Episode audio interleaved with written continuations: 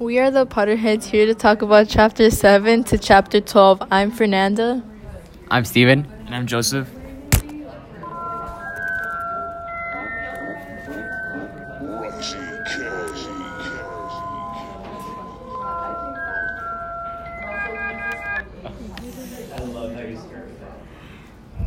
Uh, so in between the chapters of um, 7 and 12, um, we learn about Ha- Harry, Hermione, and uh, Ron arrive at Hogwarts and are uh, meet at the welcoming banquet. Harry starts to discuss with his classmates about the, the students whose parents are muggles, like Hermione and a kid uh, named Seamus. Seamus. After the banquet, we read, up, we read about the magical hat that chooses what house you belong to.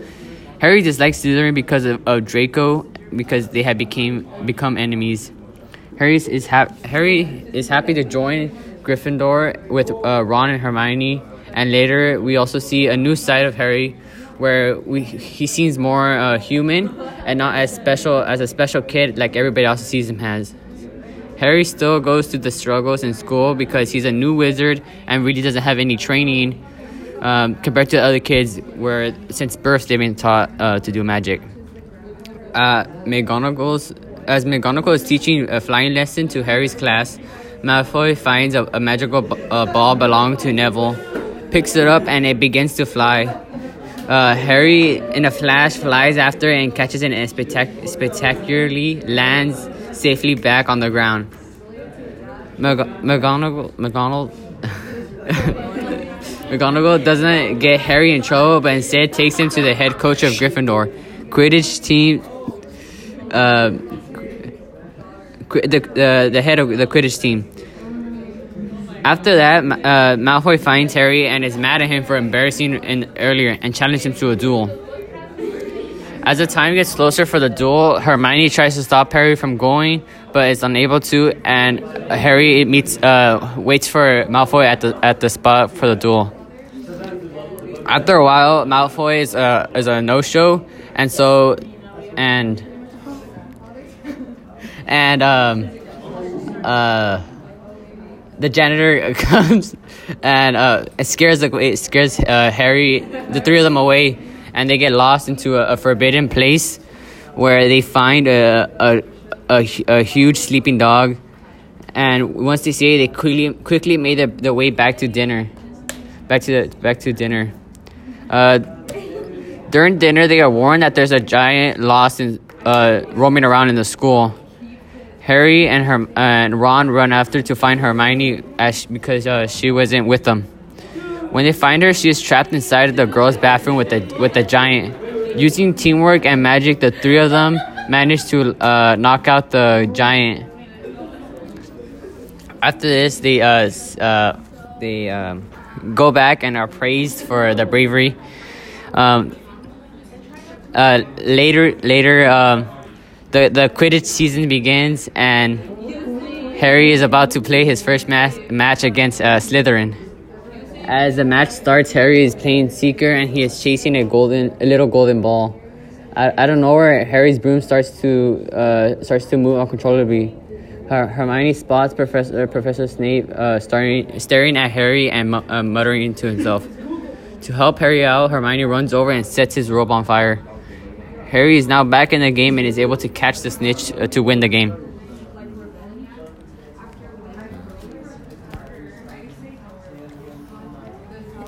Can I read the questions? Um, moving on to the discussion questions. Uh, number one, what is the significance of the sorting hat in chapter 7?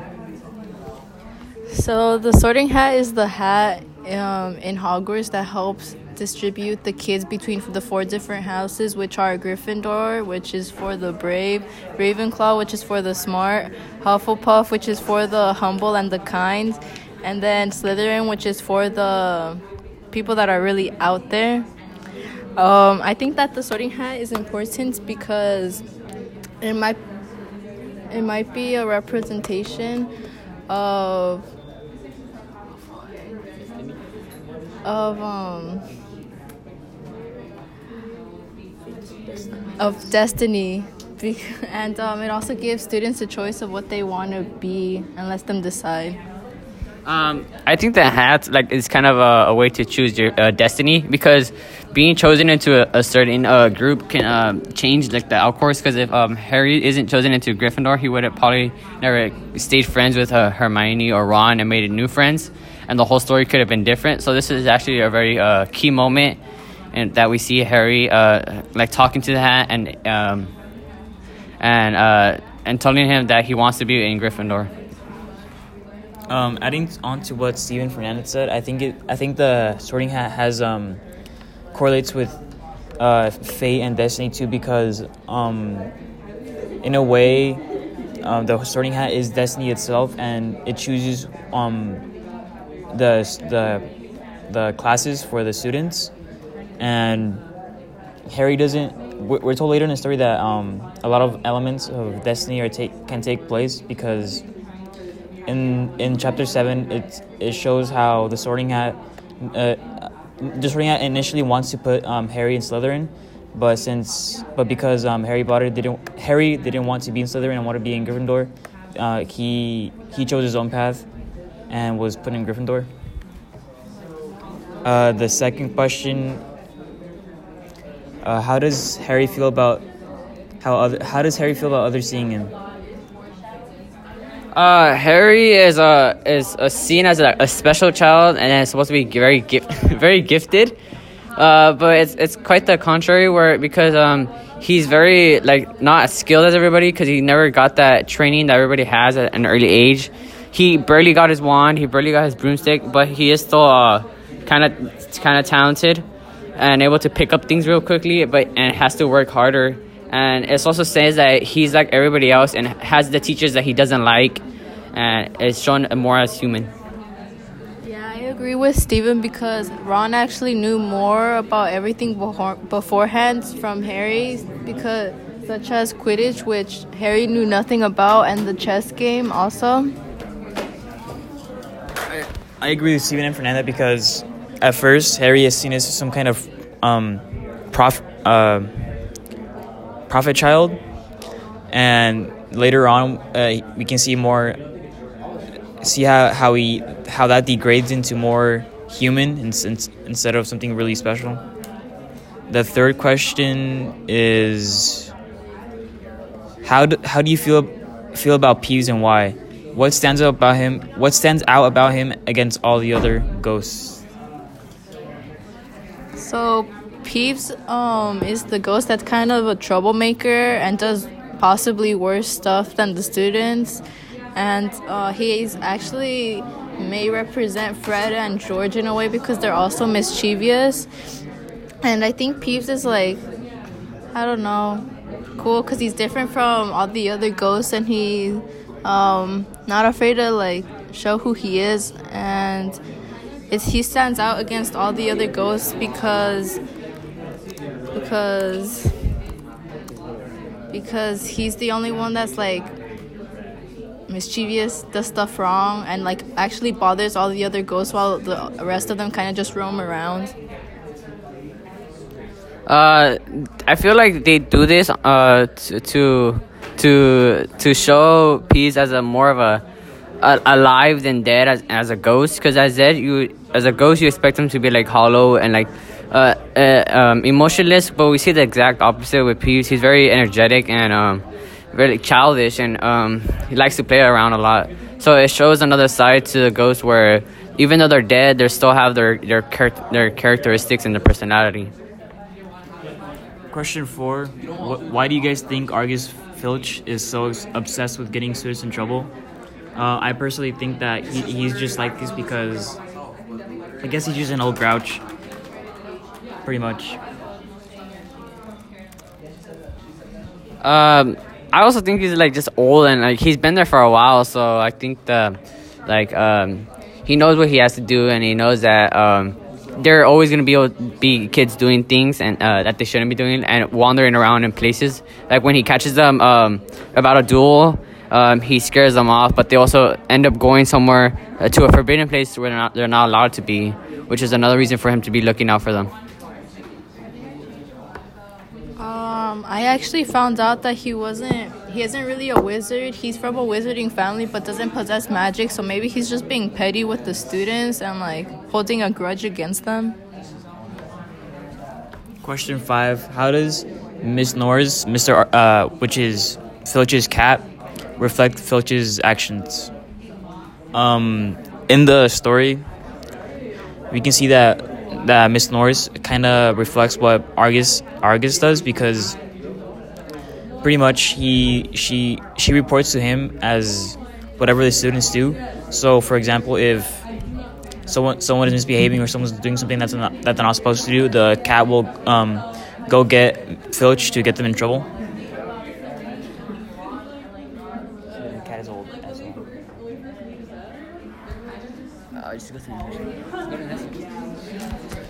Um, I think. I think Miss Norris may reflect Fl- Filch in some way because they're both old and they might have been there for a while. And Miss Norris is just used to like helping Mi- helping Filch around and just getting students in trouble. Question five. I mean, no. Question six. Why is Harry's nightmare about Quirrell's turban so significant? Um, I think it's so significant because it's kind of foreshadowing what what happened uh, in the future. Um, basically, what happens in Harry's nightmare is that he's wearing uh, Quirrell's turban, and it's telling him to um, to that he must join um, Slytherin right away, or else bad things will happen. And Harry does doesn't want to do this, obviously, so he rebels against the the turban, and it describes it describes that the turban becomes heavy and, and it grips tighter around his around his head, and then he sees that Malfoy is looking at him, staring at him, and laughing, and then he turns into uh, Professor Snape, and then the and then the whole thing just explodes into a green mist, and Harry wakes up in a in a cold sweat in a cold sweat, and I guess that's in a way prophetic because it kind of describes what's gonna happen. Um, it also places a significance on the turban, because um, we don't know. Um, it could show for later characters, and it shows um, that he has a connection with uh, the turban or with something that is connected to the turban, because he's dreaming about it and it's um, really affecting him in his like life, and it's uh, it's like whispering to him, so it's trying to control him and uh, tell him what to do and lead his destiny. And in the past, we've seen him um, Harry uh, follow his own path, like he chose to rebel against the, the turban. Question seven: What is your guys' um, favorite details about Har- about Hogwarts? Um, one of my favorite details is uh, where they eat food, the Grand Hall, right?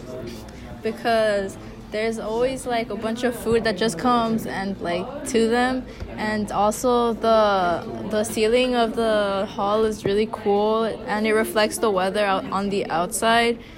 Yeah, and then um, one of my favorite scenes about the Grand Hall was when Ron just kept eating.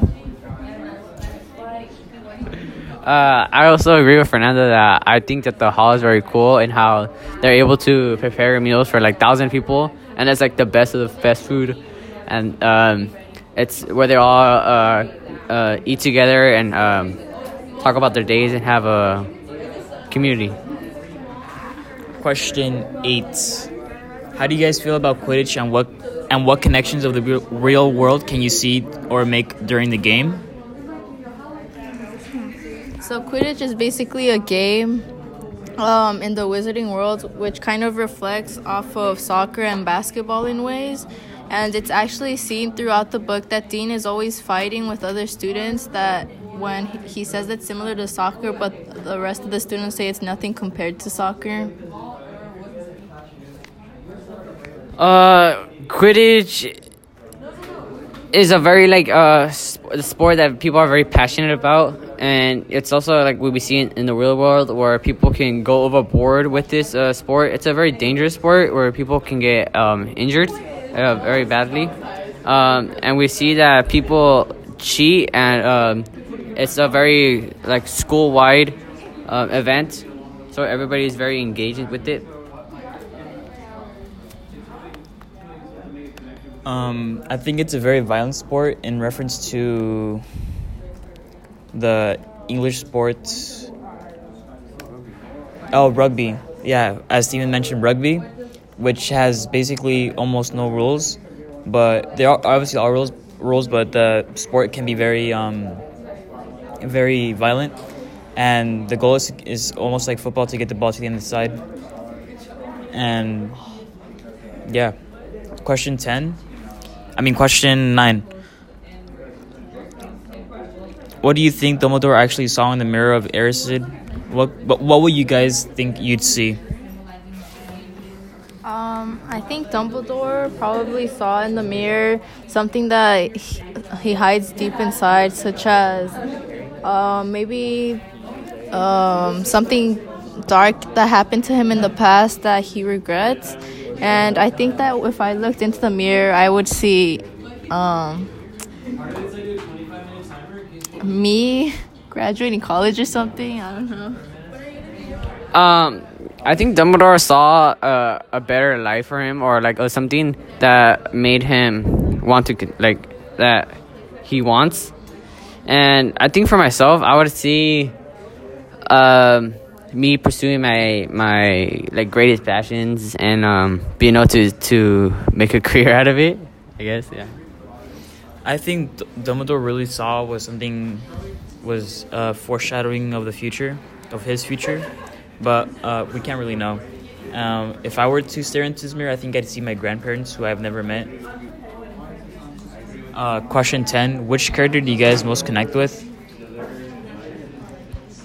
Um, I think I most connect with both Ron and um, Neville because Neville's kind of clumsy, and then um, Ron eats a lot, and I enjoy both of their characters.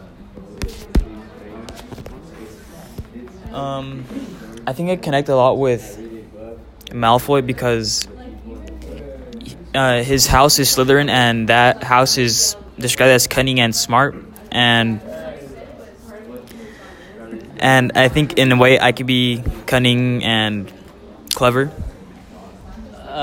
I think I would be um, uh, Ron because uh, it's kind of uh, slow, and I'm not I'm not the brightest kid, but yeah, it's cool. Okay.